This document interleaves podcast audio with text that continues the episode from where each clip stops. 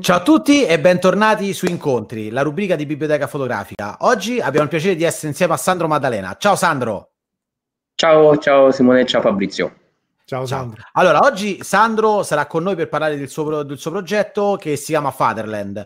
Allora, diciamo un attimo chi è Sandro. Sandro uh, fa parte del collettivo uh, Parallelo Zero e um, di, vorrei provare a elencare tutti le, i riconoscimenti che ha avuto Sandro, però diventa veramente difficile, quindi rimando tutti quanti alla, al sito, se qualcuno al suo sito che troverete in descrizione, perché a iniziare dal primo posto sul General News all'International Photography Award del 2014 fino al 2021, primo posto eh, eh, Politics and Food, Pink Lady Food Photographer of the Year, cioè hai, eh, diciamo, sei molto attivo e hai tanti riconoscimenti, ma non ti abbiamo chiamato per questo, ma perché ci piace veramente tanto il tuo lavoro. Nello specifico abbiamo scelto Fatherland, non perché sia, diciamo, il più bello, ma è quello che ci ha fatto nascere più domande probabilmente da tutte quante. Allora, facciamo così, ce lo vuoi introdurre tu Fatherland, che cos'è e come è nato? Allora, sì, ora vi faccio una breve intro. E niente, io fondamentalmente mi occupavo già da un po' di tempo di, di Ucraina, già dal 2014, quindi uh, questa è una cosa che capita, penso, abbastanza spesso ai fotografi, che quando iniziano a... si apre un po' un vaso di Pandora, nel senso si va in un posto con la curiosità per vedere, uh, ok, che sta succedendo qui, e quando finisci quella storia hai già eh, incontrato delle persone o hai già capito quali possono essere gli ulteriori sviluppi di questa storia, insomma, quindi praticamente è come un filo che se vuoi può non interrompersi mai, fondamentalmente, nel senso perché poi appunto una realtà come quella là dell'Ucraina, tutti gli spunti che ci stanno dal discorso del post sovietico, quello insomma che sta succedendo negli ultimi anni per, per la posizione geografiche che ha, per la storia molto, molto, molto interessante e molto poco conosciuta del paese, le radici anarchiche, tutto il resto appresso, insomma, diciamo a un certo punto avevo un po' esaurito eh, gli argomenti di discussione, ho partito da Maidan, ho iniziato a vedere un poco, sono stato poi a seguire un po' il conflitto del Donbass e mh, mm, a un certo punto avevo un poco... Oh, volevo continuare a raccontare come uh, diciamo una società che in qualche modo è investita, scossa dalla guerra, uh, diciamo che tipo di cambiamenti ci sono, come, come la società si, si, si, insomma, si adatta e si modella sul, fatto, cioè su, su, sul conflitto in qualche modo.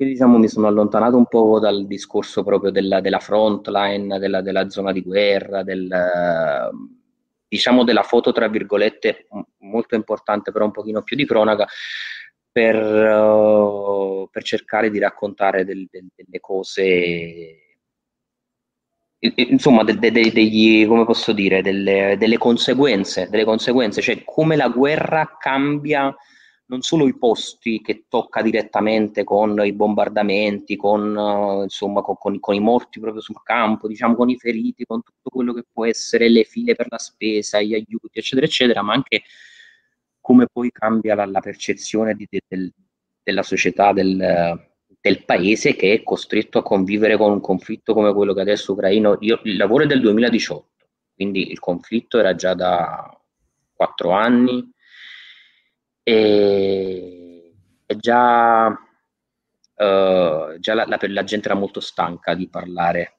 della guerra. Nei primi due anni era, la guerra era il principale argomento. Uh, io parlo anche in Ucraina, non solo in Europa, eh, cioè proprio in Ucraina ormai la guerra è un po' come una cosa che sì, è lì, nel Donbass, cioè nel senso non, a meno che non trovi attivisti o persone che hanno partecipato alla guerra ormai è una cosa che fa parte insomma un po' della quotidianità, è un po' dimenticato, si, si deve andare avanti. Insomma.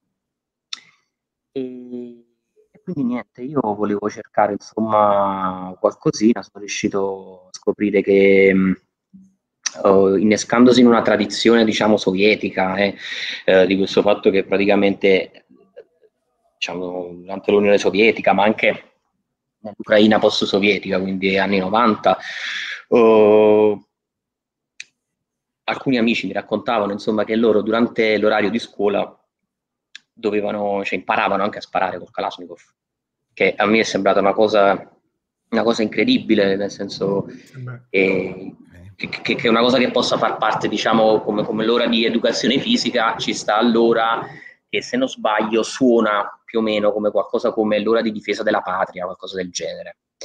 E, e quindi questo già fa capire tanto no? Del fatto che tu puoi avere un'ora scolastica che si chiama di difesa della patria, del fatto che effettivamente io ho conosciuto tantissime persone di diverse estrazioni sociali, uh, uomini, donne, indifferentemente, il fatto di saper sparare è una cosa veramente mh, mm, normale, diffusa. Ho sentito anche storie di, di ragazzine che da piccole andavano insomma col nonno che insegnava a sparare a 4-5 anni, cioè nel senso c'è un rapporto con le armi da fuoco diverso, completamente diverso e uh, da quello che ci sta in Italia, insomma, e chiaramente questo cambia molto la, la percezione, insomma, di che cosa sono le armi da fuoco.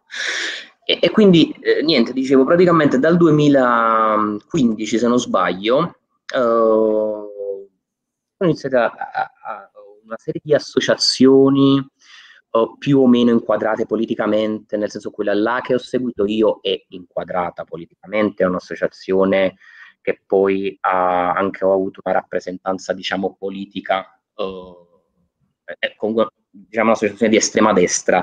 Uh, non è questo fondamentalmente l'aspetto che più mi interessava, far vedere l'associazione di estrema destra, che, ma la cosa che diciamo, per me è stata strana e penso anche per magari tante altre persone italiane come noi che non sono abituate a proprio vedere questo fatto che è vedere proprio banalmente il contrasto bambini-armi da fuoco, no? nel senso sì, noi abbiamo ovviamente quelle immagini terribili spesso dei, dei paesi africani, dei bambini soldato, no? che, però chiaramente parliamo di distanze diverse, di situazioni diverse, oh, posso, ti posso assicurare che moltissime cose, cioè, in Ucraina per tantissime cose non si sente praticamente nessun tipo di shock culturale da italiano.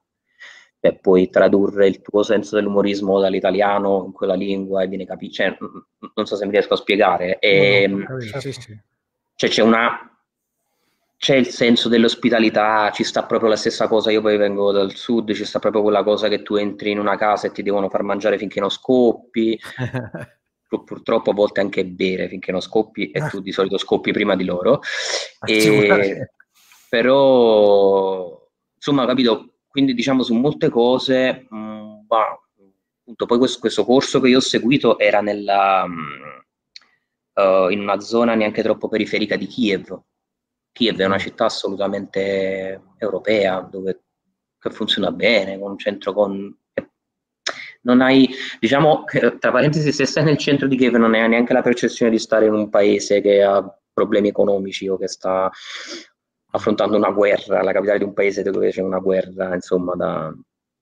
e quindi anche questo poi era anche, sono anche i miei contrasti, in che senso? Nel senso che ti capita poi che stai appunto al centro di Kiev, che per molti aspetti è una città molto più uh, pulita, ordinata e funzionante della città da cui vengo io, che è Napoli, e poi prendi la metro e a un certo punto ti trovi in questo campo dove ci stanno sti bambini, alcuni proprio piccoli, stiamo parlando di 10 anni, insomma, alcuni anche più piccoli, che, che, che, in qualche modo giovano alla guerra, nel senso cioè che mh, imparano a sparare, che non hanno paura di avere un'arma da fuoco tra le mani, insomma, cioè, banalmente il rinculo, a me verrebbe un po' da, non so, da tenere la certo. faccia indietro, chiudere gli occhi, invece io ho visto, ho visto dei bambini di, di non so, 10 anni montare e smontare un Kalashnikov in un minuto, non so, cioè, uh, cioè, nel senso dico, quella è una cosa che fa, cioè che, che, che, che è, è, davvero strana. Poi era una situazione come al solito quello che io cercavo, quello che mi interessava far vedere, insomma, io cerco di non, in generale, non mi piace dare le coloriture alle cose, non mi piace, non faccio praticamente mai ritratti in posa, a meno che non è proprio esplicito che sia un ritratto in posa, ma mm, no, non è proprio il mio genere, non, non, non mi interessa, non, non sono neanche bravo a farlo. Dico la verità, forse per questo, perché cioè, a me piace stare lì, cercare di parlo con le persone e rimanere la quantità di tempo che più o meno per quello che è possibile, eh, diventare poco visibile o almeno non troppo fastidioso, insomma, e scattare quando le persone in qualche modo si sono un po' abituate al fatto che ci sei, insomma. Certo. Quindi, mentre magari all'inizio tutti ti fissano, perché sei, io poi ovviamente arrivo lì ero uh, abbastanza esotico, nel senso comunque il fotografo italiano, tutti i bambini così, no, cioè, cioè, no è chiaro che...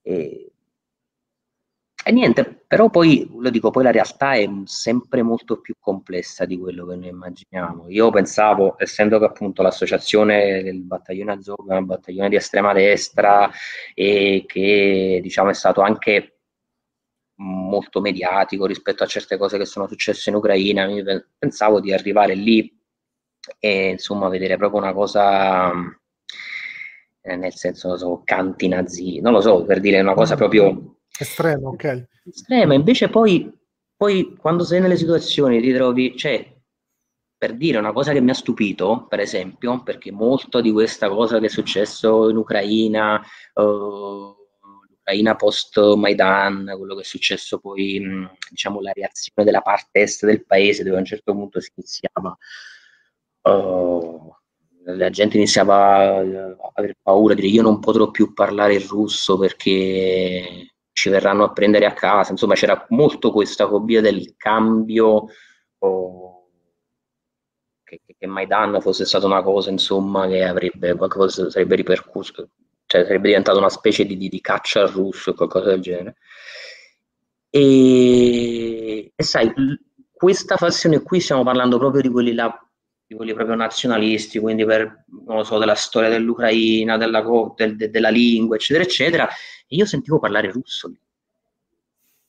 E questa è una cosa può sembrare una sciocchezza, eh, però nel senso che io ho passato tanto tempo lì e questa è stata proprio all'inizio è stata proprio una delle chiavi della propaganda, che si diceva qui non si parlerà più russo, qui non, non sarà vietato, ci prende, cioè, e invece fondamentalmente poi nel, nel, campo dove comunque ti aspetteresti la cosa più estrema possibile, poi si parlava russo, la, la persona che io purtroppo parlo russo fa schifo il mio russo, quindi mi accompagnava un, uh, dentro un ragazzo a zero. E stavo questo ragazzo a zero che parlava russo, non conosceva una parola di ucraino e, e con lui pure sono stati molto gentili, non ci sono state, non, non... lui poi in qualche modo io gli chiedevo questo perché io fotografavo, però io avevo bisogno di orecchie, io, che, che fosse anche le mie orecchie, più che uh, il mio interprete per chiedere posso fare le fotografie qui oppure certo. quanti sono i bambini. Ti faceva cioè, capire domande... meglio la situazione, sapere, cioè, a me era, inter... era, una persona, una persona, questo ragazzo una persona uh, molto molto intelligente, quindi sapevo che era una persona di cui uh, mi potevo fidare, cioè, era, era, per me un giudizio diciamo affidabile e quindi io, io gli chiedevo che, che, che, hai sentito oggi? Che si sono detti? C'è stata qualche frase particolare? C'è stato, non lo so, qualcosa che ti ha colpito, qualche frase, qualche mm. cosa che ti è sembrato un discorso di indottrinamento ideologico oppure di... E sai, noi siamo entrati un po'... Lui è entrato ovviamente facendo anche tutta una serie di battute perché poi lui è a carnagione scura, quindi lui ha detto io qua non mi fanno più uscire da qua dentro, è giusto quella prima cosa che mi ha detto, insomma. Sì e invece poi chiaramente sottolineando che non possiamo avere nessun tipo di mh, mm, affinità politica, però la situazione è un po' diversa e quindi mi sembrava giusto anche far vedere, mh, mm, cioè non volevo fare solamente le fotografie dei bambini con uh, per farti capire di quei bambini con questo sguardo con l'occhione azzurro impenetrabile, freddi, e mm. so, cioè nel senso i bambini ridevano anche, cioè ci stavano dei momenti uh, in cui erano stanchi, dei momenti in cui erano, perché ovviamente perché è un corso uh, che richiede un certo sforzo fisico, nel senso i bambini uh, facevano ginnastica, imparavano a sparare, dovevano imparare ovviamente tutta una serie di nozioni di di disciplina, ci stava pure una parte ovviamente della storia del paese, perché chiaramente c'è un, diciamo, un'impronta nazionalistica, un'impronta, no? Cioè nel senso di, oh, di educazione Proprio su questo, perdonami Sandro, fa, per, capire, per, capire, meglio, cioè diciamo ehm, la differenza che, eh, che, forse ti sei trovata tu, se ho capito bene, con questo gruppo tra virgolette di estrema destra, non è tanto ok, voglio estremizzare e usare parole poco corrette, ma lui è nero, quindi lui non deve stare fuori dalla nazione. No, ma è più eh, un, diciamo, una fazione eh, ipernazionalista contro, diciamo, passami sempre il termine, l'invasore russo. Quindi non è tipo, ok, se sei gay, se sei nero, allora tu non sei ucraino, ma è, è proprio eh, è, è un tipo di fazione noi contro un altro paese, giusto? Guarda, io penso, allora il discorso è questo qua, io non ti posso parlare degli istruttori, per esempio, nel privato delle loro vite, ovviamente immagino che pure parlando con me non mi avrebbero minimo di intelligenza, nel senso, anche se abbiamo delle idee diverse, non è che mi vieni proprio a dire così, a spiattellare proprio, tipo, dici certo. delle frasi che sai, anche se ho detto che era un fotografo, eccetera, eccetera, però chiaramente non, non, ecco, sarebbe controproducente, quindi io non so o poi privatamente, però mh, e appunto anche questo fatto qua, questo, questo, è molto la cosa molto strana pure di quel conflitto, che si sono venuti a trovare veramente braccio a braccio uh, anarchici, gente di estrema destra a combattere insieme e, e questa cosa secondo me sarà un problema eh, nella società ucraina, sarà un problema nel, nell'Ucraina del futuro, cioè capire come tutte queste persone che si sono trovate braccio a braccio molto differenti da di loro com- comporranno poi una società non conflittuale.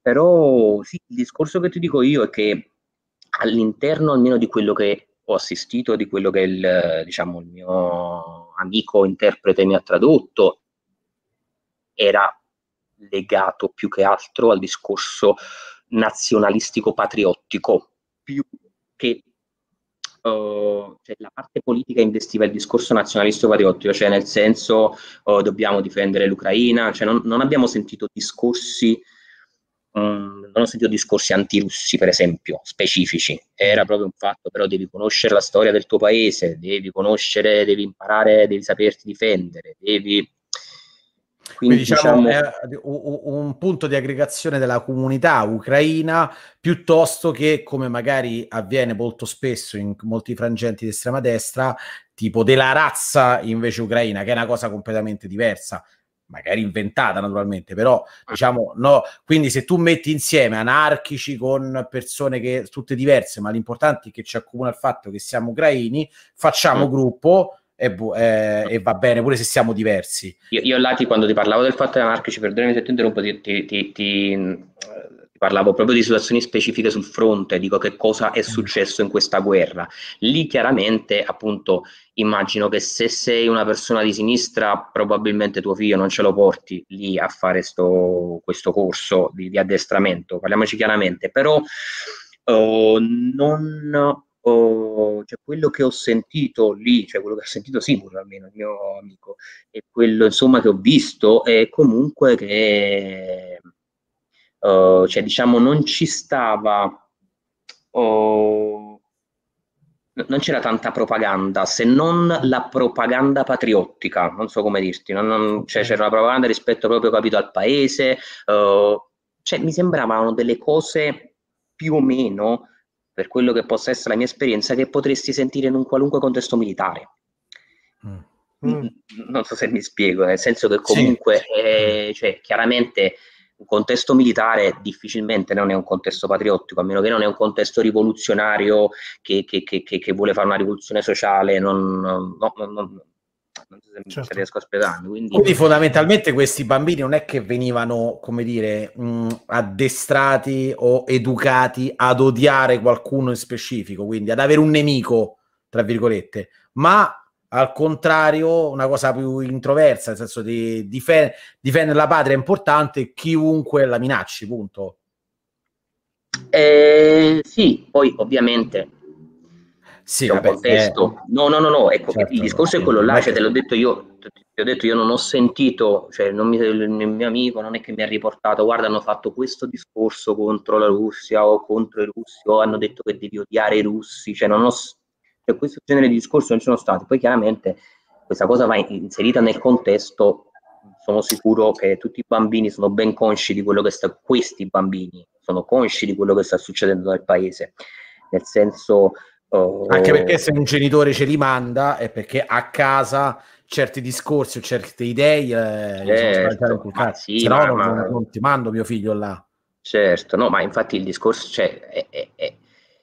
comunque noi siamo abituati al campo estivo, cioè, non, eh, comunque è, una cosa cioè per me visivamente, visivamente, antropologicamente era interessante e ti dico, vivendolo è stato meno peggio di quello che era la mia idea mm. prima di partecipare, però eh, comunque è una cosa eh, troppo lontana da me, non so, so come dirti, cioè è una cosa veramente strana per me il fatto che di mandare un bambino di, di 10 anni a imparare a sparare, a fare fucilato, tutta una serie di cose, cioè, comunque era, era faticoso, però mh, c'erano momenti di seri, c'erano anche momenti di divertimento, c'erano momenti di... Mh,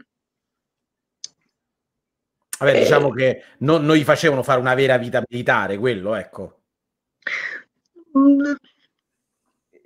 Guarda, il discorso, eh, no, il discorso è che secondo me, cioè, nel senso, per la fascia di età in cui i bambini si trovavano, mm. eh, cioè comunque la mattina si dovevano svegliare, la mattina presto dovevano fare ginnastica, poi dovevano fare, facevano corsi di tattica militare, facevano corsi di, mh, uh, poi penso, lezioni di storia, di pronto primo soccorso, smontavano le armi, uh, poi comunque tutto un po' quel discorso della disciplina, cioè bambini di 10 anni che finivano di mangiare, prendevano il piatto, lo dovevano portare, poi alla fine si facevano i turni per capire uh, l'ambiente in cui erano stati eh, allora, oh, eh, ambiente no, militare. No, allora. È ambiente mi sembrava, militare.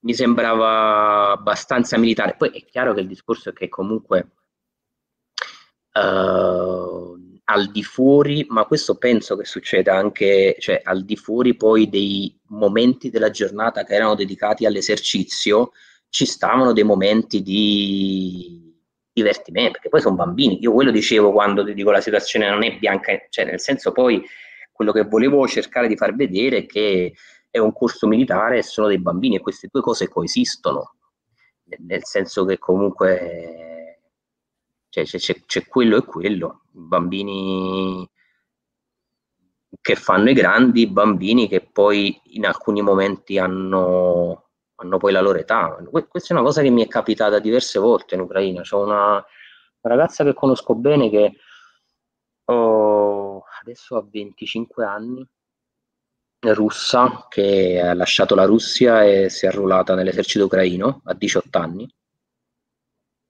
e all'età di 23 anni aveva fatto 5 anni di guerra. E 5 anni, eh, 5 anni di guerra, stiamo parlando robe che, che tempi così lunghi al fronte, cioè manco il, Vietnam, insomma, eh, non, certo. e e questa ragazza, eh, a volte dicevo, oh, questa ragazza ha delle esperienze di vita e delle cose, ha visto delle cose, si è trovata in delle situazioni, ha dovuto essere così rapida a decidere delle cose in alcuni momenti che potrebbe essere, potrebbe avere 40 anni più di me. Certo. E poi la vedevo perché questa ragazza l'ho vista in contesto di guerra, è stata anche comandante di un battaglione di quasi soli uomini, lei 20 22enne, 23enne era il comandante di questo battaglione e poi l'ho vista tipo mm, a mangiarsi un fungo da mezzo alla strada senza sciacquarlo, senza sapere che fungo era, perché lo voleva assaggiare il sapore, era curioso di sapere se, se era commestibile. Cioè, quelle cose come farebbe un bambino che vede una cosa che, che dica un bel colore e la mette in bocca. Cioè, mm.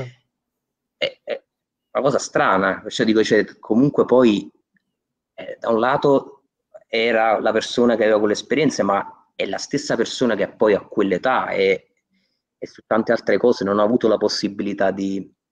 Cioè non c'è una un, dire, un livello di maturazione che è omogeneo in tutti gli aspetti e ambiti della tua vita.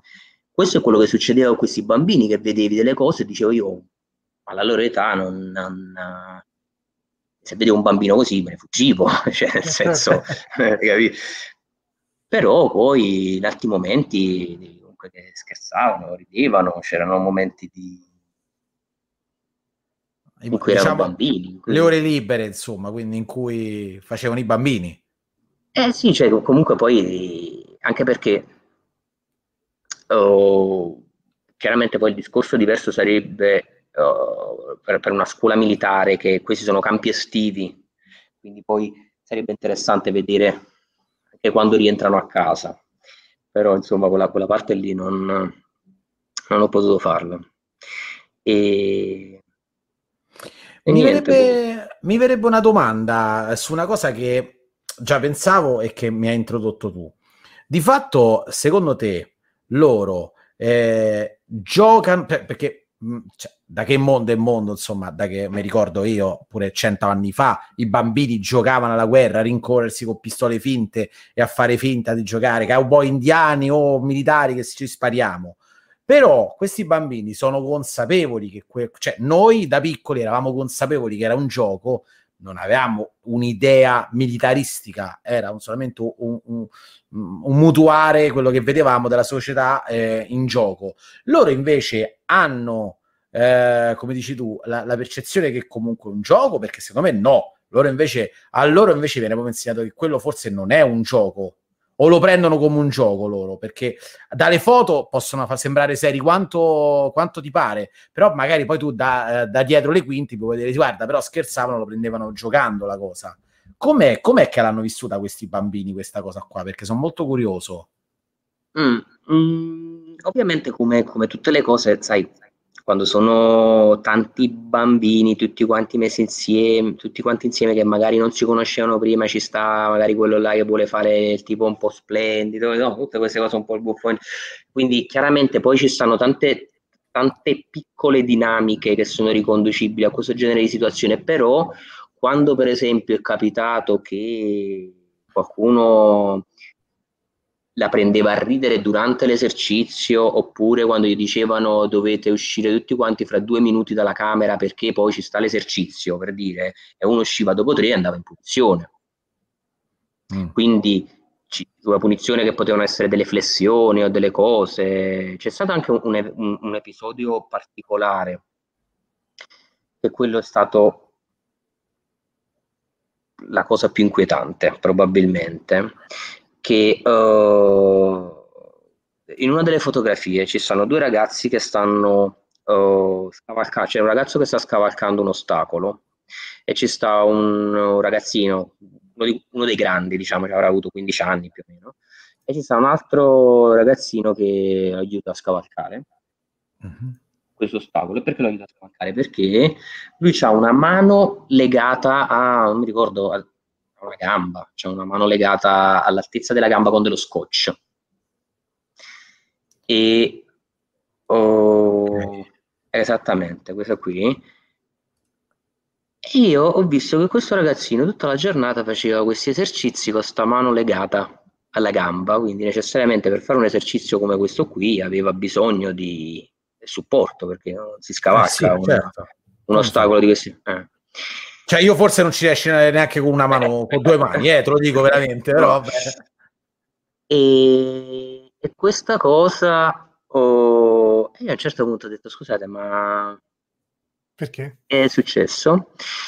E, e, e un'istruttrice mi ha spiegato no, perché il bambino ha fatto delle dichiarazioni... Mh, oh, non so, ha detto qua, ha detto una frase, qualcosa di sapore nazista o comunque fascista, non, non, non, ricordo precisamente, non mi è stato tradotto precisamente, però diciamo come se avesse fatto un'apologia di... Ok. No. E quindi perciò dico comunque sono strane le cose. E quindi praticamente la reazione, la punizione a questa cosa, perché non si devono dire cose politiche durante questo corso, la dimostrazione per dire queste cose non vanno dette è stata di legargli una mano alla gamba. Cioè, non so se mi riesco a spiegare, per me un, mi sembra un po' una contraddizione in termini, è come se tu... Uh, sì, io avrei, avrei de- per, ti dico la verità, tutto mi aspettavo tranne mi dicessero del genere, nel senso mi aspettavo che dicesse qualche cosa tipo di, di troppo di sinistra, e allora viene punito così. Invece no, al contrario. Quindi è stranissima questa cosa. Eh, però dico, sì, la mia prima reazione è stata questa qua. Però poi d'altra parte è un, anche è un po' inquietante perché è come se io ti dico oh, che, che, per non farti essere violento ti do un pugno. Cioè, eh, si perde un po' col significato, lasciando stare poi di che colore vogliamo mettere le, le, le cose, certo. nel senso del nostro discorso, che colore gli vogliamo dare, però sai, poi è stata una, questa specie di punizione corporale, il bambino è stato vedendo tutta la mattina, non so per quante ore è stato con questa mano legata così, per, perché aveva detto questa cosa, che appunto magari qualcuno privatamente, questo è il discorso che ti facevo prima, magari qualcuno privatamente poteva anche condividere quella cosa all'interno delle persone che stavano là, io non lo so questo, non te lo posso dire, però la regola è quella, quindi la hai sgarrato la regola. La regola era che comunque il, insomma, il leitmotiv della scuola, de, cioè del, del, campo estivo, è che tu devi imparare insomma, a difendere il tuo paese, a conoscere il tuo paese, a amare il tuo paese, senza dare mh, coloriture a questa cosa, cioè nel senso come se fosse una specie di nazionalismo apartitico. Insomma, questa è l'idea che sarà. Quindi, fonda- Però... beh, diciamo fondamentalmente è proprio quindi molto militaristica, cioè effettivamente non è che i nostri militari, per esempio italiani, vanno a fare una missione se c'è un governo di destra o di sinistra, esatto. lo fanno per l'Italia, esatto. appunto, e basta. Certo, certo, no, no, Quindi... ma, ma, ma, ma quello ti dico, infatti io, eh, perciò ti dico, le dinamiche che c'erano lì e quello che succedeva lì, quello che abbiamo sentito, quello che mi è stato tradotto, Mm, non ci stava, cioè, poi, guarda, io non, non, non, nel senso, non so se c'è stato anche un adeguarsi alla mia presenza lì. Ah. Il che è possibile, è possibile ogni volta che i giornalisti sono in dei contesti che in qualche modo influenzano gli eventi. Chi vi dice il fotografo, fotogiornalista, e vi dice il contrario, gli sta dicendo una bugia. No, vabbè, ma come fai? Però, è ovvio. Però è vero pure che sono bambini, magari però, hanno meno infatti, malizia nel, nel mascherare. No, no, io, io dicevo pure dal, dal, punto di vista degli istruttori. Degli istruttori certo. Però dall'altra parte, dall'altra parte, io ho passato tantissimo, cioè io il corso questo qua me lo sono seguito praticamente tutto. E Quindi, dura? E questo qua dura una, Vabbè, non, non sono, sono andato tutti i giorni, nel senso però perché alcune cose poi si ripetevano, eccetera, però dura una decina, 10-12 giorni. E... È una punizione, non è campo scuola. e ce ne stanno tantissimi adesso, eh. Quello dicevo, dall'inizio della guerra, mi pare questo qui della Zov è nato nel 2015, ce ne sono tanti. Oh... Poi, Ora, so, ma ti chiedo, secondo te questa, questa, questi campi sono nati più o meno, ora non vorrei fare errori nella storia, eh, diciamo, dei rapporti tra Russia e Ucraina, però per quello che so io, dopo l'annessione della Crimea, per X motivi, con certe dinamiche, in un pezzo di Ucraina che è diventato di nuovo tra virgolette diventato russo, passami sempre in precisioni. So che comunque nel Donbass c'è la, la, presenza di militari russi sono entrati in territorio ucraino.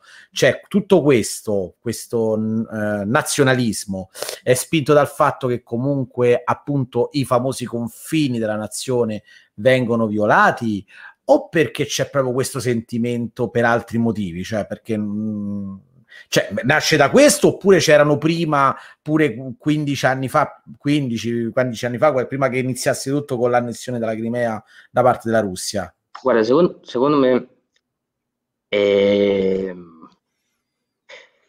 una domanda complessa a cui possiamo provare diciamo, a dare una risposta, però ti dico è complessa perché proprio è il nodo un poco della società, ci sono tanti elementi da mettere a fuoco. Allora, ci sta una componente nazionalista ucraina, ci sta, ci sta una componente di estrema destra nell'Ucraina, ci sta.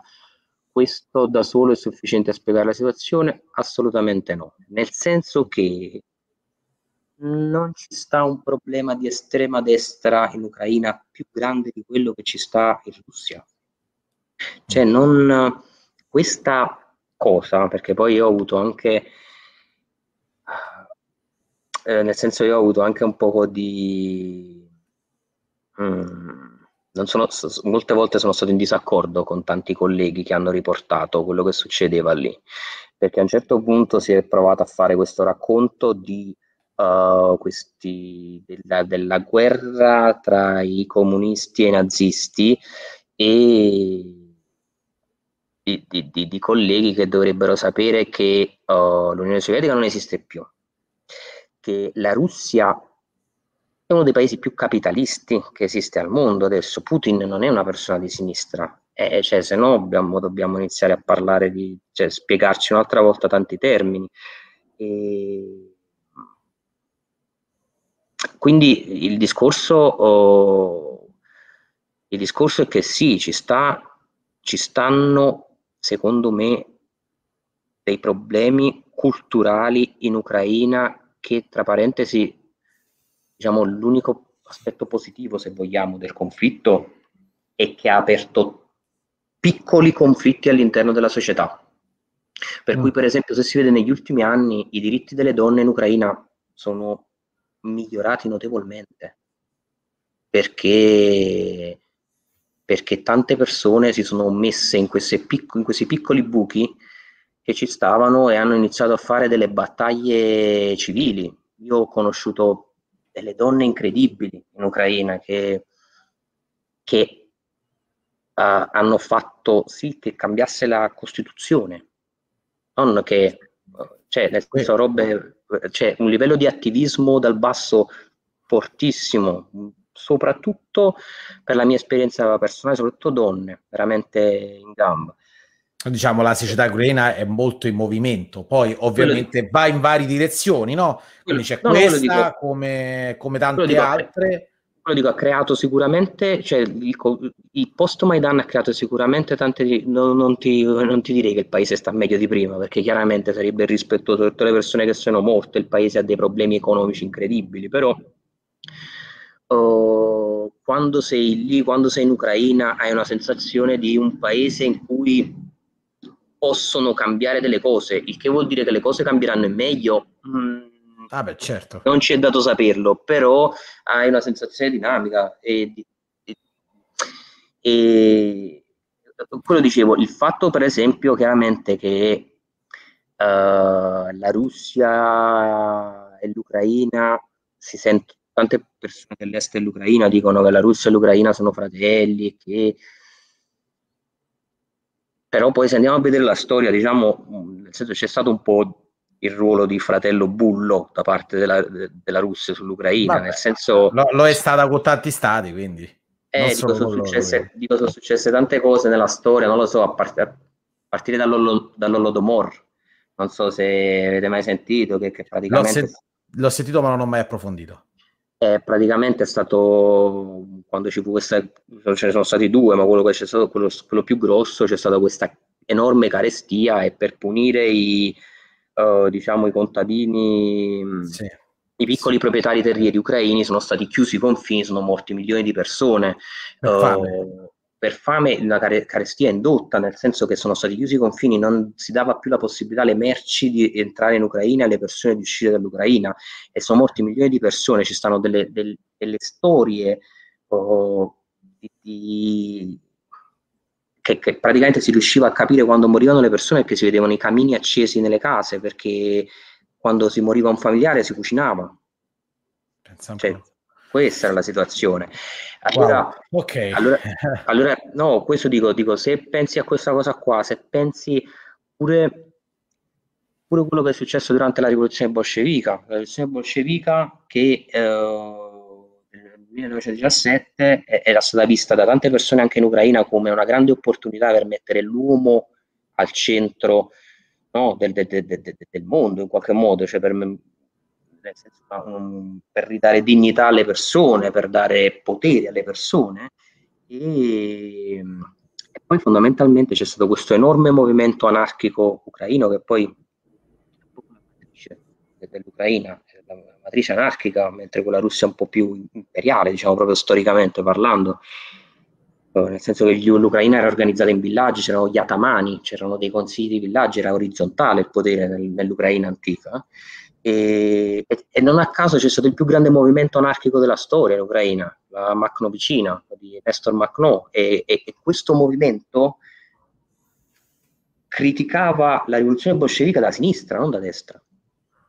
Cioè, nel senso dico, ci stanno, ci stanno tante cose della storia che poi della storia di questo paese che sono un po' sconosciute al di fuori del confine, ma anche all'interno dei confini del paese. No, però sentendo di parlare ca- riesco a capire perché ci vai così tanto e ti interessa, perché effettivamente eh, ci sono talmente tante sfumature, talmente tanti aspetti che si sovrappongono uno con l'altro che effettivamente è davvero tutto da scoprire come paese. Però a questo punto ti fermo perché giustamente stiamo andando in una, un, un, discorso molto ampio, non ti voglio far perdere la bussola. No, no, ma no, ci mancherebbe, so io che, che, ti starei a sentire ancora tanto perché vorrei imparare da te, ma ho una domanda ancora, scusa Fabrizio ti, se, se, ti rubo ancora Sandro per no, un'altra no, domanda. No, anche perché ha risposto indirettamente a un paio di domande, quindi... Volevo no. chiederti, proprio perché ci sono tutti i bambini, ti è capitato qualche, di vedere qualche bambino che effettivamente non gli andava di stare là, che proprio faceva i capricci, proprio di... Cioè, non ci si trovava in quell'ambiente, cioè, ci sta, no? Mm, non era un campo scuola solo piacevole, facciamo, giochiamo a mm. pallone, mm. non facciamo niente. C'era qualche bambino che a questo tipo di ambiente ha risposto con un rifiuto in qualche modo? Cioè che non gli andava di fare le cose oppure... Eh, comunque... ho visto, ho visto soprattutto bambini più piccolini oppure ho visto bambini che magari non avevano magari un, bambino che non era tanto in forma fisicamente faceva chiaramente aveva più difficoltà a fare quegli esercizi che, che magari altri bambini più, più, più snelli, più in forma, con una routine sportiva quotidiana, diciamo. Quindi mi è capitato di vedere questa cosa. Poi, cioè, sai, bambini proprio che piangono, ho detto guarda basta, me ne voglio andare a casa, chiama mamma. Come eh, il, bambi- eh, il bambino che piange mh, mi è capitato di vederlo Uh, mi è capitato di vedere anche un ragazzino che piangeva perché ci stavano degli incontri, ci sono, facevano anche degli incontri di lotta, mm. uh, tipo di lotta di box, con di lotta facevano okay. il box con i guantoni, con l'istruttore, eccetera, eccetera. E, e quindi mi è capitato di vedere un, bamb- un ragazzino che ne ha prese un po' da un altro ragazzino piangere.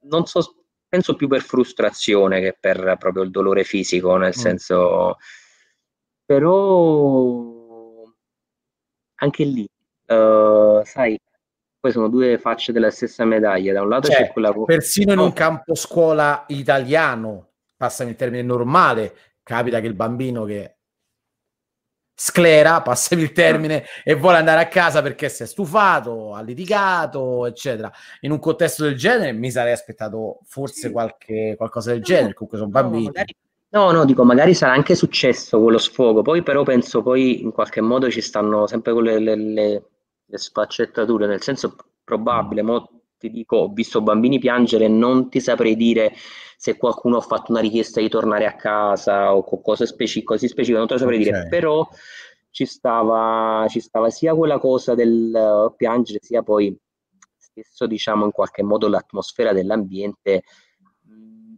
ti portava in qualche modo mh, dopo il momento di debolezza a cercare però di, di, ritornare nei ranghi, non so come dire, cioè di dimostrare che comunque si gioca a fare gli uomini, gli uomini o le donne, cioè nel senso si, si, si gioca a fare le persone adulte, si gioca.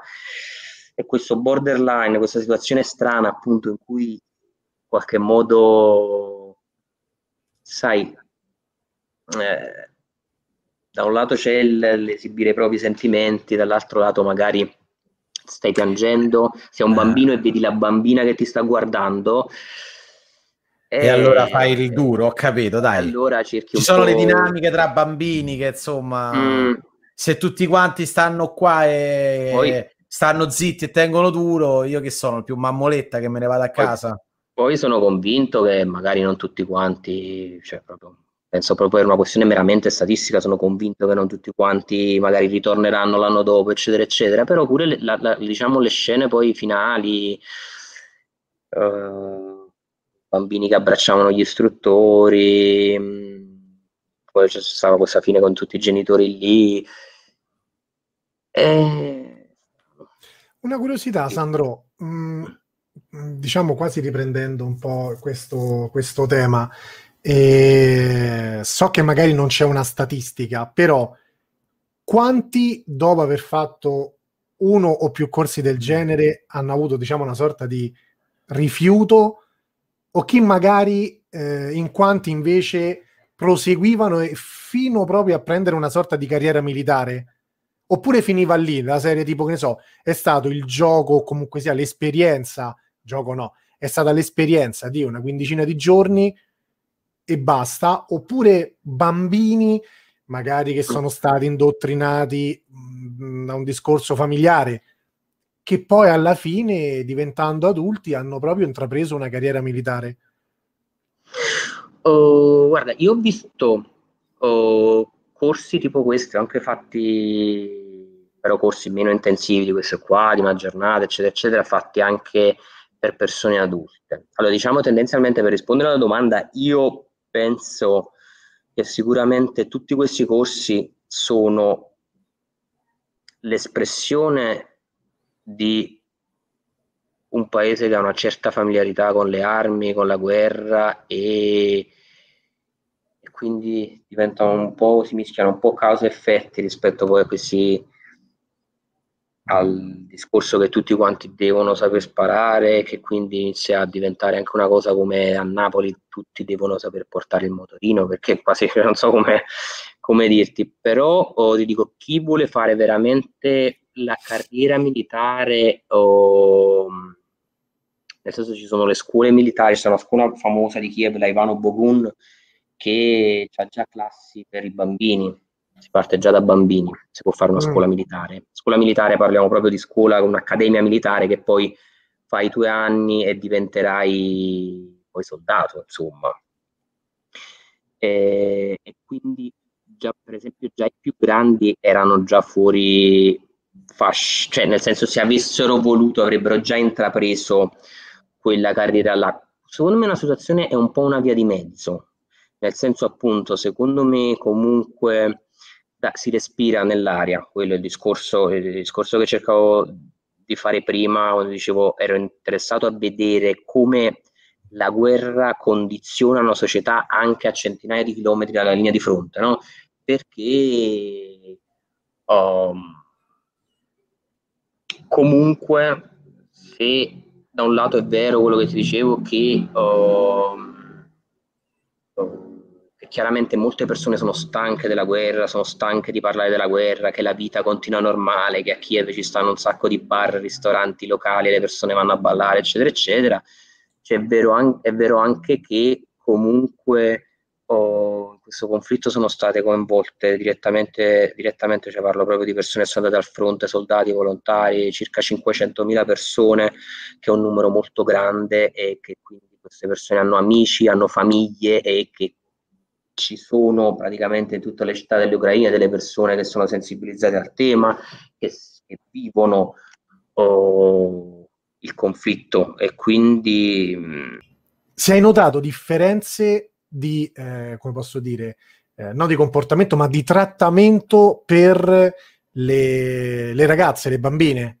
Oppure, essendo un, un, una scuola, eh, un corso militare o comunque sia che che va a riprendere comunque delle basi militari tutti uguali, oppure se magari le donne, eh, le, le, ragazze, le bambine eh, facevano esercizi meno pesanti, ehm, non lo so, se, curiosità mia, se, se, ci sono state differenze di trattamenti oppure...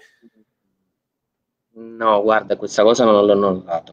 Cioè non ho notato differenze di trattamento tra i bambini e le bambine. E anche perché quello dicevo, una cosa che mi ha stupito tantissimo, forse vado un po' fuori tema perché non è semplicemente il discorso dei bambini e delle bambine, diciamo per risponderti in maniera secca alla domanda, è no, nel senso non ho, io non l'ho notato. Okay. Nonostante sia l'Ucraina una società patriarcale, quello dicevo, una cosa che condivide tutta una serie di piccoli gap culturali con tutta la zona slava, nel senso che sono oh, ci sono dei problemi di omofobia, ci sta una società bella patriarcale, la cons- conservazione, cioè questo, insomma, quest- queste cose sono abbastanza diffuse in Russia, come in Ucraina, come nella zona dell'ex Jugoslavia, non c'è grossa tolleranza per gli omosessuali, non c'è tolleranza per la oh, non ci sta questa grande idea uh, di uh, uguaglianza, ma uh, l'Ucraina è un paese uh, che veramente è trainato dalla parte femminile in tutte le sfere. Cioè, nel senso che veramente. Eh, è... proprio, proprio, i famosi scontri, non, non, non, mi ricordo il nome, non era la, la, protesta capitanata, per esempio, da una donna, non mi ricordo come si chiama. Ah, lei, lei, è un, veramente un personaggio terribile. Eh, queste, no, ehm, è comunque no, sì, una sì, donna, sì. nel senso persino a capo certo, delle proteste certo, nazionali. Certo, certo. Questa, questa, questa, questa, era la prima, diciamo, quella che stata la rivoluzione colorata, la rivoluzione arancione, quella del 2004, se non mi sbaglio, che è Giulia Timoshenko. Bravo, esatto, lei intendevo. Lei, lei è proprio un personaggio della vecchia politica. Sì, sì, però ecco, il senso personaggi femminili importanti ci sono, io ti dico, ovviamente, poi il discorso che ti dicevo, la società patriarcale riflette comunque il fatto che nelle alte sfere della politica ci sono uomini, uomini, uomini, oh. però io dico a livello di attivismo e a livello basso, cioè nel senso a livello basso non brutta, tagliala questo basso, non era un fatto discriminatorio nei confronti, era per dire no. a livello diciamo proprio di, di, attivismo dal basso, non quello della politica uh, diciamo ufficiale in qualche modo, istituzionale. Mh, ci stanno vera- veramente le donne fanno la differenza nella società ucraina. È incredibile, cioè sono, fanno tutto quello che fanno io, possono fare, cioè hanno la capacità di fare assolutamente tutto e la maggior parte delle volte fanno, lo fanno meglio. Questa possibilità di fare tutto poi è abbastanza recente, perché sembra una cosa incredibile, ma proprio grazie diciamo, a dei lavori, tra parentesi, portati avanti, a un'indagine sociologica portata avanti da una ragazza che conosco molto bene, una persona molto intelligente. Uh, ci sono stati una serie di cambiamenti, come dicevo prima, che addirittura alcune cose che hanno cambiato la Costituzione ucraina. Comunque, uh, fino a due o tre anni fa c'erano qualche cent- ancora qualche centinaia di lavoro che, che, le donne non potevano fare in Ucraina. Mm e in seguito a questa a una serie di, di lavori di, che, che, veramente hanno spaziato in tutti gli ambiti. Mi viene in mente il progetto Invisible Battalion di Maria Berlisca, e, che, che, è passato attraverso il cinema, che è passato attraverso l'inchiesta sociologica, che è passato attraverso che è passato come rivendicazione del ruolo proprio militare delle donne, nel senso che tutte le donne che sono partite nel 2014 in guerra all'inizio, che andavano spesso andavano con i battaglioni volontari, per esempio pure questo è capitato, no? che alcune donne per esempio pur di, di, andare in guerra dovevano andare con il battaglione, per esempio il Private Sector di sistema destra, perché era l'unico che portava le donne a fronte, per esempio, uh, anche chi non condivideva insomma le idee politiche. E Uh, e praticamente tutte queste donne che hanno partecipato agli scontri, che stavano anche in prima linea, uh, poi figuravano come infermiere o mm. cuoche o sarte. E questo, da questo parte questo lavoro che si chiama Invisible Battalion, proprio il battaglione invisibile, perché di donne che non esistono, invece erano, alcune di queste erano dei cecchini super cioè, mostruosi, riprendendo sempre una tradizione sovietica, penso il cecchino più forte, cioè più diciamo, titolato, tra virgolette, della storia sovietica, era proprio una donna ucraina. E, e, e, insomma, partendo da questa cosa, dal, dal militare, questa, uh, questo discorso poi ha investito tutta la società civile, tant'è che sono appunto è stata cancellata questa legge medievale che impediva alle donne di fare tutta una serie di, uh, di lavori che potevano essere fatti solamente agli uomini, sto parlando veramente di due o tre anni fa, e oltre a tutta un'implementazione di, di leggi contro le, le, molestie, gli abusi, eccetera, eccetera. Insomma, veramente... per, assurdo, in un momento di, di, guerra che ormai è data per assodata, ci sono trasformazioni importanti nel paese, insomma, anche trasformazioni buone. Sì, sì, sì, no, quello dico, ci stanno, è un paese, ci stanno tantissimi problemi, eh, ci stanno sì, tantissimi sì, problemi. Non, non voglio ridurre però... la cosa, però comunque no, no. quantomeno non ci sono solo problemi, per fortuna. No, no, no, nel senso quello dico, a livello, per esempio, se, se, se, se mi chiedi la situazione, appunto, la condizione della donna e, uh, non lo so, della comunità LGBT, eccetera, eccetera, è, ah, meglio, è meglio adesso... Oh, prima del 2014, direi meglio adesso. Mm. Nel senso che c'è appunto, ci sta gente che sta lottando per questi diritti, c'è gente, succedono anche cose, ci stanno anche delle dinamiche violente, ma c'è scontro, c'è scontro che sta generando pensiero alternativo, pensiero differente, perché poi capita anche queste cose.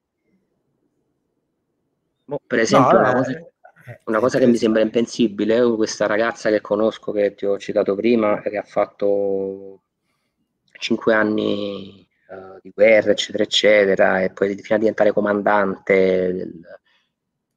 E lei recentemente ha fatto, fatto outing e ha confessato di avere una storia con un'ex soldatessa americana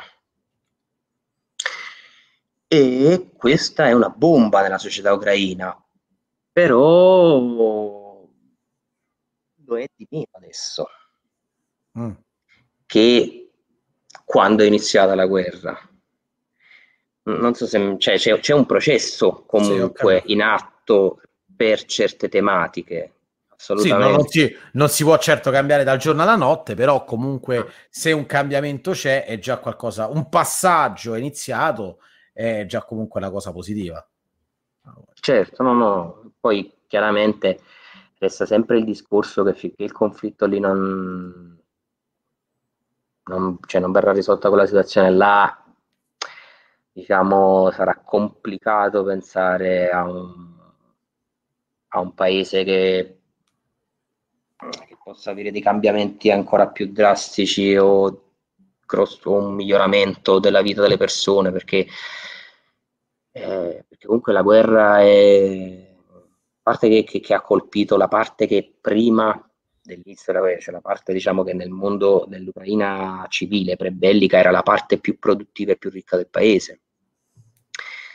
E poi ha creato ovviamente delle lacerazioni enormi fra...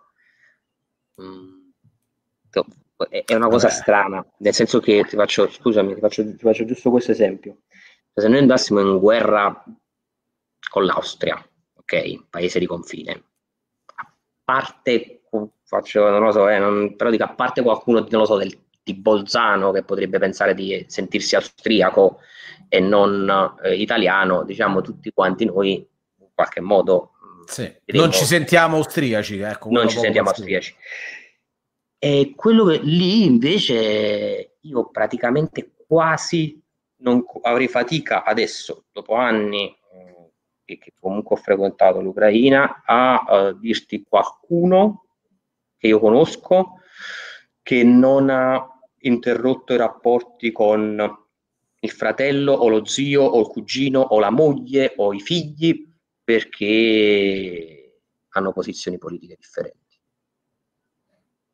Cioè, nel senso, la società è completamente spaccata. Cioè, non veramente ho sentito tante, tante persone divorziare perché lui è filo russo e lei è filo ucraina o al contrario, fratelli che non si parlano più perché già chiaramente scegliere dove andare quando fuggi dalla zona di conflitto è una scelta di campo, perché se scegli comunque di andare a vivere in Russia, tu per chi è dal lato ucraino stai, stai scegliendo di andare a vivere da quello che è invaso il paese, com- come cioè, c'è. Cioè, diciamo è più se- c'è più divisione, è una, è nazione molto divisa. Oltretutto, boh, è sempre stata da quello che ho capito divisa perché comunque era sempre stata già metà russofona e metà la prima cosa che dicevi, proprio la lingua stessa è un qualcosa che già divide. Comunque stavo interrompendo pure Fabrizio, scusa Fabrizio. No, Tranquillo. Stavo, tu, tu, uh, vai. No, l'ultima, l'ultima domanda, l'ultima curiosità. Ehm, hai avuto totale libertà come fotografo, nel senso ti sono state interdette delle aree, delle, eh, delle, delle, delle situazioni, oppure ti è stato detto puoi fotografare la qualunque, qualsiasi orario, qualsiasi situazione? No, devo dire la verità, uh, all'inizio mi sono state fatte un sacco di raccomandazioni. No, no, no, no. Diciamo oh. il problema è stato nel pre.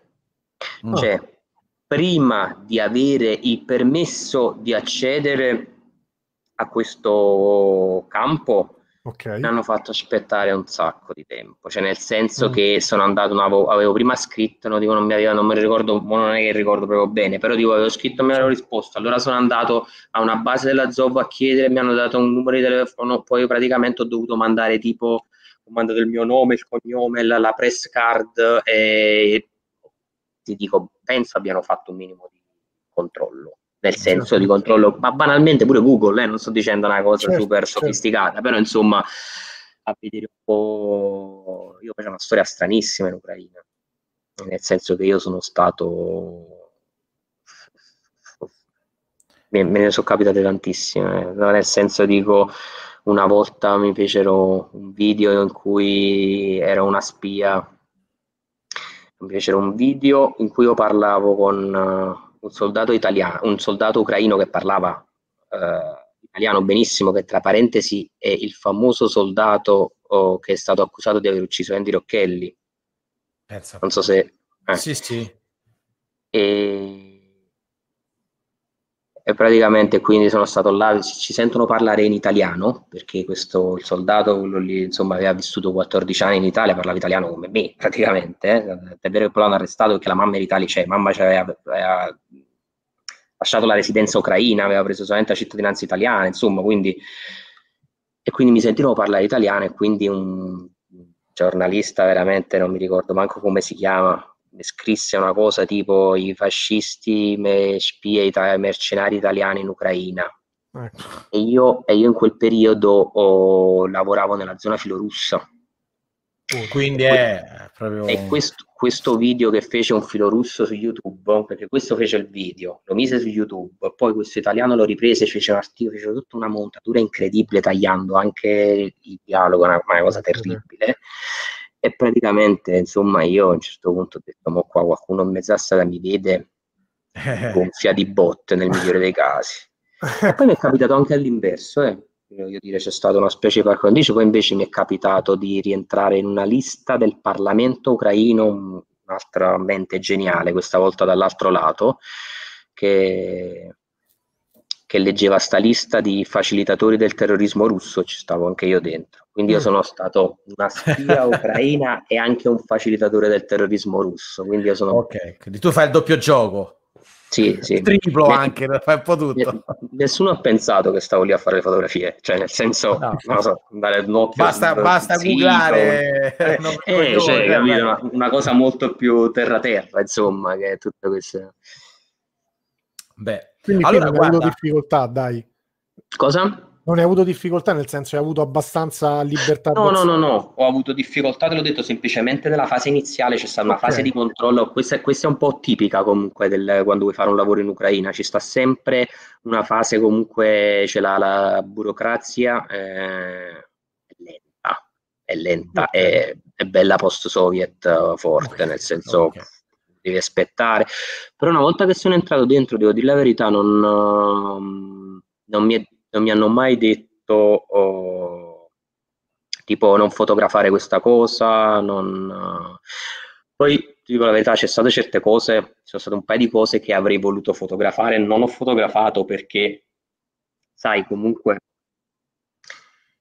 uh, quando vai a fare un lavoro del genere... Perché sono eh? bambini, perché erano bambini, erano situazioni un po' particolari per i bambini o per la situazione in generale? No, no, no, per la, no io posso anche raccontare, per esempio, ora me ne viene in mente una mi viene in mente una foto che non ho fatto perché? Perché comunque quando tu vai a fare un lavoro del genere e, e non è che dici ciao io sono Sandro, sono un fotografo, a me questa cosa mi sembra assurda e lontana dalla mia cultura e penso che i bambini non dovrebbero giocare con, non dovrebbero avere delle armi da fuoco, posso fare delle fotografie qui? Eh, non, Se eh, trova quella alla porta, arrivederci. E quindi allora, quindi chiaramente oh, ci sono state un paio di situazioni in cui non ho voluto oh, spingere troppo perché ho pensato che magari il rischio di quella foto, in che senso? Vi faccio un esempio proprio banale. Ah, ho capito che ti sgamassero del fatto che comunque non no. vedevi proprio di buon occhio questo tipo no, di... semplicemente che poteva, capito? Con la fotografia ti faccio un esempio, con la fotografia che non ho scattato, per esempio. Okay il papà di uno di questi bambini aveva un Mussolini gigantesco sulla gamba. No? E io a un certo punto ho detto volevo, volevo comporre sto Mussolini col bambino vicino. È una cosa neanche diciamo troppo da ci voleva stacume fotografico, no? Cioè, nel senso, semplicemente è una cosa abbastanza lampante, c'era stato tatuaggione molto molto grosso e, e sei istintivamente la prima pensato, ho detto voglio fare una foto, poi ho pensato, essendo che ero abbastanza visibile, l'unico con la, foto, con la macchina fotografica, era un giorno in cui i genitori venivano a fare visita ai bambini, eccetera, eccetera. Mm. Uh, non l'ho fatta quella fotografia perché ho pensato, se mi vedono fare quella fotografia è chiaro cosa sto fotografando. Questa Stai persona, mettendo il bambino insieme a Mussolini. Questa bam- quindi quest, questa persona, tra parentesi, è una persona che è, non sta facendo il corso, è venuta in visita quel giorno e mm. magari non vuole essere fotografata e molto probabilmente non vuole essere fotografata e, e può andare a dire a quelli agli istruttori, insomma, cioè, non so come dire, Sarebbe stato un elemento no. che connotava pesantemente insomma, no, quell'immagine. No, insomma. no eh, ma non per... Allora, ti dico la verità, mo col senno di poi quell'immagine avrebbe messo tanto di più al lavoro. Io proprio non penso che quello... Cioè, che, certo, quello, che, ma... che, uno dei bambini c'è il papà fascista, ma certo. te lo puoi certo. immaginare, insomma. Beh, non, certo. non, è, non ce lo dovevi dire tu. Eh, cioè, dico, non è, No, dico, non è tanto quello poi, poi il punto, quindi poi perciò ti dico, non, oh, non ho avuto nessun tipo quello di... Eh, okay. La risposta è quella, non ho avuto alcun tipo di limitazioni, ci sono fatte delle limitazioni che ho fatto io perché a volte tu capisci delle situazioni e a volte sai che fare quella fotografia là oh, può far cambiare anche un po' le dinamiche di rapporto, oppure puoi semplicemente li chiami il giorno dopo per andare, non ti rispondono al telefono, capito che ti devo dire? Perché poi comunque non è che loro cioè, dovevano a me qualcosa, insomma, capito? Non è che sono stato qualcuno ha chiamato una redazione, cioè io sono andato come fotografo indipendente e devo dire la verità, non ho avuto, cioè non mi è stato detto tipo non riprendere qua, non fare la fotografia qua, mm. non entrare là, non... mi è okay. stato detto questo posso dire, mi è stato detto, eh, ho pattuito un lavoro fotografico però. Questa quindi è l'unica non, cosa. Non, po- non, potevi scrivere un articolo, quindi? No, no, no, nel senso che mi hanno detto comunque di non oh, intervistare così oh. bambini. Ah, ok. okay. Per, perché ovviamente io che sono una persona uh, adulta e smaliziata, Avresti potuto mettere pure in bocca le parole ai bambini. No, dico io, fare... generico, dico, una persona adulta e ah. smaliziata che fa quel mestiere, che sta a stare sul campo e intervista i bambini, diciamo, certo. può, può, in qualche modo incanalare anche un taglio che vorrebbe dare al tipo del lavoro. Uh, chiaramente, a me in generale, qualunque tipo di limitazione mi danno, mi sta sempre antipatica, eh, perché è un fatto eh, certo. di ruoli. Però capisco anche il fatto cioè capisco anche il loro punto, insomma. Vabbè, però comunque non credo che abbia tolto niente al lavoro, visto che comunque per me è, è bello, è esaustivo, racconta bene, cioè, eh, vabbè, ti abbiamo invitato perché ci piace, mm. ma dato che ti abbiamo rapito per più di un'ora e che noi non siamo giornalisti ucraini dalla fervida immaginazione, invitiamo tutti quanti ad andare su, a, come vedete qua, eh, Sandro Maddalena fotogiornalist, ah, e, mettere, eccolo qua che ce l'abbiamo proprio scritto lì in alto, yes, perché le foto che abbiamo fatto vedere sono direttamente dal tuo sito, non solo, nel tuo sito ci sono un sacco di altri bei progetti, eh, non sto, mi pare che sono appunto dei veterani di guerra ucraini, ci sono, vabbè, vari varie, varie cose e non è l'unico questo progetto sull'Ucraina. Infatti, abbiamo Battle of Kiev, insomma, c'è da vedere sul tuo sito e quindi eh, invitiamo tutti quanti ad andare al tuo sito che mettiamo in descrizione. Potete trovare tutti quanti i tuoi, lav- i tuoi lavori anche sul collettivo di Parallelo Zero e, e niente, se noi ti già ti seguiamo, invitiamo tutti quanti a seguirti. E Sandro, prima di salutarci, immagino che in programma ci sarà qualche altro viaggio in Ucraina a questo punto. Sì, domenica. Ah, ok, grande, parti subito, parti. Sì, sì. Allora, allora, buon viaggio. Guarda, sappi che saremo i primi a vedere le foto che pubblicherai. Quindi mi raccomando, tieni a giro. Sui social ci sei? Sei attivo? Instagram, Facebook o comunque... Ci, so, ci sono, attivo alterno, però sì, ci sono, ci sono. Quindi diciamo che se volessi vedere, se volessi trovare per, per, in prima battuta i tuoi lavori, li vedo sul sito Parallelo Zero oppure Instagram. No, se, allora sul Parallelo Zero c'è qualcosina perché comunque ho iniziato la collaborazione relativamente da poco tempo. Ok. O, ci sta sul mio sito, c'è qualcosa, non tutto. E, e su Instagram anche lì, diciamo su Instagram pubblico Facebook poco, lo uso più per la comunicazione da un po' di tempo a questa parte, però sì, su, su Instagram ci sono, ci sono un po' di foto. Ottimo, ottimo, perfetto. Allora Sandro, grazie, in bocca al lupo per tutti i tuoi progetti, eh, buon viaggio e beh, continua così perché se il tono è questo delle foto vai alla grande. grazie mille. Ok, ciao a tutti e alla prossima settimana.